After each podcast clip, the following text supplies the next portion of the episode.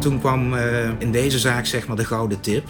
Toen eh, kreeg uh, de, de politieman van dienst, die kreeg doorgespeeld dat er iemand in Spanje was die de Telegraaf had gelezen, een Nederlander.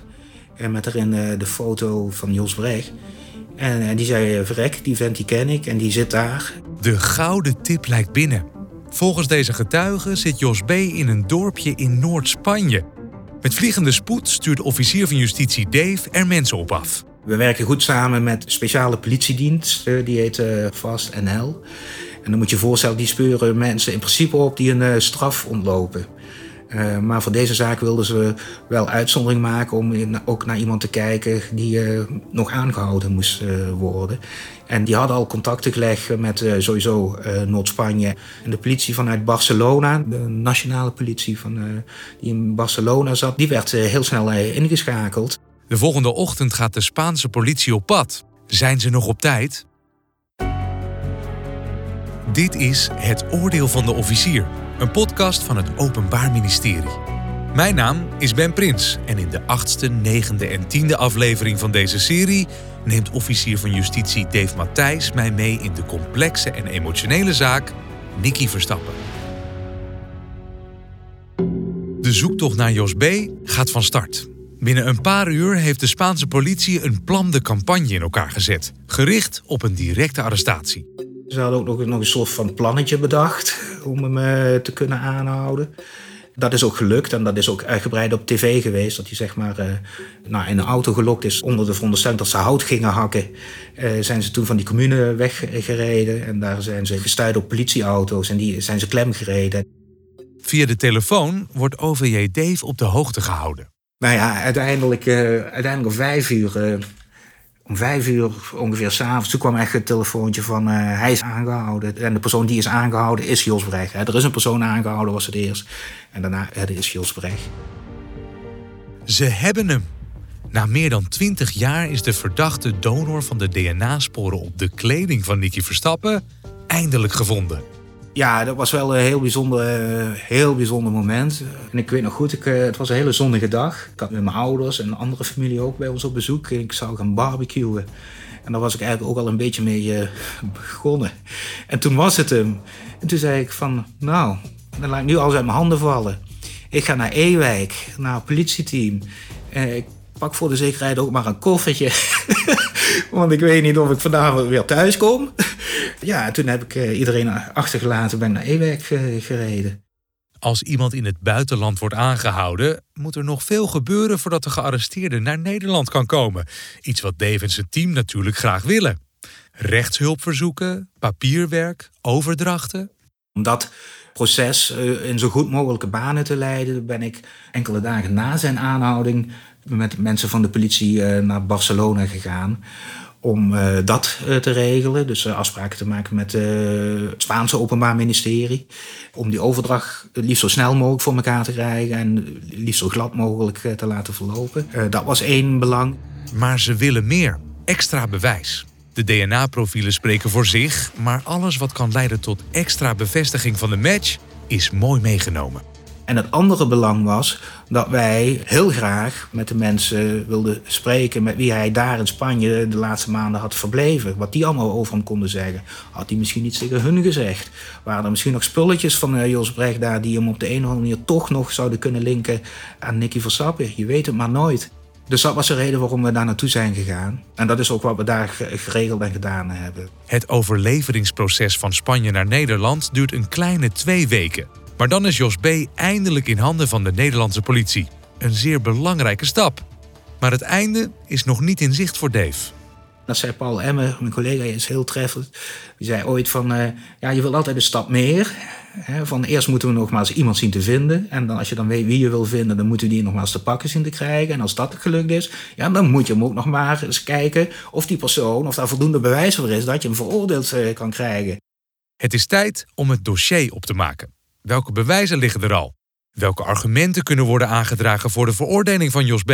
En minstens net zo belangrijk, wat heeft Jos B. er zelf over te vertellen? Dus er is uh, heel veel werk gemaakt van uh, zijn verhoren. Er is ongelooflijk veel over uh, gebrainstormd, uh, sessies over gehouden met gedragsdeskundigen hoe je het beste zou kunnen doen. En dus daar hebben we heel erg op geïnvesteerd. En we zijn natuurlijk verder gegaan, maar dat deden we al met gewoon rechercheren om Jos Brecht heen. Om te kijken van of daar niet via getuigen of nou, misschien voorwerpen toch nog wat meer informatie zou kunnen komen. Over wat er misschien in 1998 gebeurd zou kunnen zijn. Maar veel verder komen ze niet. Jos blijft zwijgen. We weten natuurlijk dat steeds meer verdachten gewoon zwijgen en ook blijven zwijgen. En dat deed Jos ook. En uh, op advies van zijn raadsman zei er uh, steeds keurig uh, bij, gaf hij geen verklaring. In totaal vinden er 15 politieverhoren plaats. Maar in geen één laat Jos B. iets los. Hij vertelt wel meer over zijn familieomstandigheden en wat hij in Spanje deed, maar over de inhoud van de zaak valt geen woord. Al gelooft Dave alle andere verhalen ook niet. Over zijn verhaal waarom hij in Spanje zit, heb ik nooit het idee gehad dat hij daar de waarheid over sprak. Want hij zei gewoon van ja, ik was beu in dat chalet in Frankrijk. En toen uh, ben ik, uh, heb ik mijn spullen gepakt en ben ik naar het zuiden gereisd en ben ik hier terechtgekomen. Dat was uh, min of meer zijn verhaal. Verklaring of niet, Dave weet zeker dat hij deze zaak tot een rechtvaardig einde kan brengen. Als je iemand zoekt die zijn DNA heeft achtergelaten op het lichaam en op de kleding van Nicky Verstappen. En dat, zijn verdachte sporen.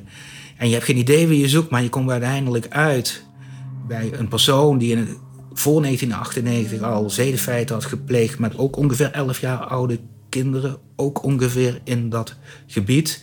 En die op het moment dat hij weet dat je zijn DNA wil hebben, ineens verdwijnt. Ja, ik heb wel eens gezegd, als je in zo'n situatie zo'n zaak niet kan leiden tot een veroordeling, dan zijn we in Nederland wel zo ongeveer failliet als het gaat om het oplossen van cold cases. Nou ja, dat zou je tunnelvisie eh, kunnen noemen. Nou ja, daar ben ik nog steeds van overtuigd dat Paul, Emma en ik daar niet aan geleden hebben. Omdat die puzzelstukjes zoals ik ze nu legde, die vielen echt pas in elkaar op het moment dat uitgerekend deze verdachte geïdentificeerd werd. Uiteindelijk komt er toch een verklaring uit Jos. Een verklaring heeft hij uiteindelijk pas helemaal in ultimo eh, gedaan. Eh, toen de terechtzitting al heel ver onderweg was en al inhoudelijk behandeld was. En is er een verklaring van hem gekomen. De verdediging beschuldigt Dave en zijn collega's van tunnelvisie. Ook al is de verklaring van Jos binnen, hadden ze niet nog even verder moeten zoeken? De verdediging verwijt ons natuurlijk ook wel, even ons weten dat we daarna wel aan tunnelvisie eh, zijn blijven leiden, omdat we onvoldoende hebben onderzocht of we misschien nog meer aan andere onbekenden toch iets te maken konden hebben met het overlijden van Nicky Verstappen. Nou ja, daar hebben Paul en ik echt wel serieus uh, zijn naar blijven kijken. En we hebben steeds onszelf de vraag gesteld: hebben we nu informatie, um, waar nog niks mee is gedaan, wat in met enige mate, met enige verwachting van aannemelijkheid wel eens waar zou kunnen zijn. Ik zeg altijd zomaar zo, het alternatieve scenario, de marsmannetjes hebben gedaan, daar hoef je geen onderzoek naar te doen. Maar ook scenario's die echt op geen enkele manier uit kunnen blijken of een hint kunnen geven vanuit het dossier, wat er in het dossier zit. Dergelijke scenario's, daar hoef je ook niet naar te kijken. En scenario's, alternatieve scenario's die genoegzaam zijn uitgelopen. Het is iemand uit Heibloem. Het is misschien wel iemand van die kampleiding. Ehm, nou, die zijn gewoon genoegzaam uitgelopen in die vele jaren van onderzoek, om dan, ja, dat je daar niet meer naar kijkt of hoeft te kijken. En gelukkig heeft de rechtbank ons daar uh, en later ook het Hof wel uh, in gevolgd. Aan Dave en Paul de taak om met een strafeis te komen.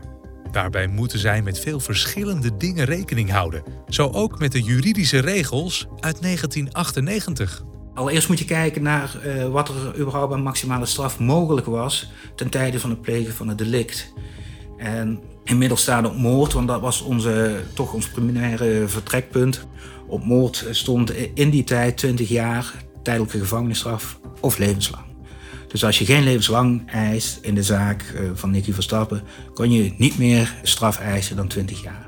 Dit heeft te maken met de rechtszekerheid van burgers. Als je een misdaad pleegt, dan geldt de maximumstraf zoals het in de tijd van de misdaad gold.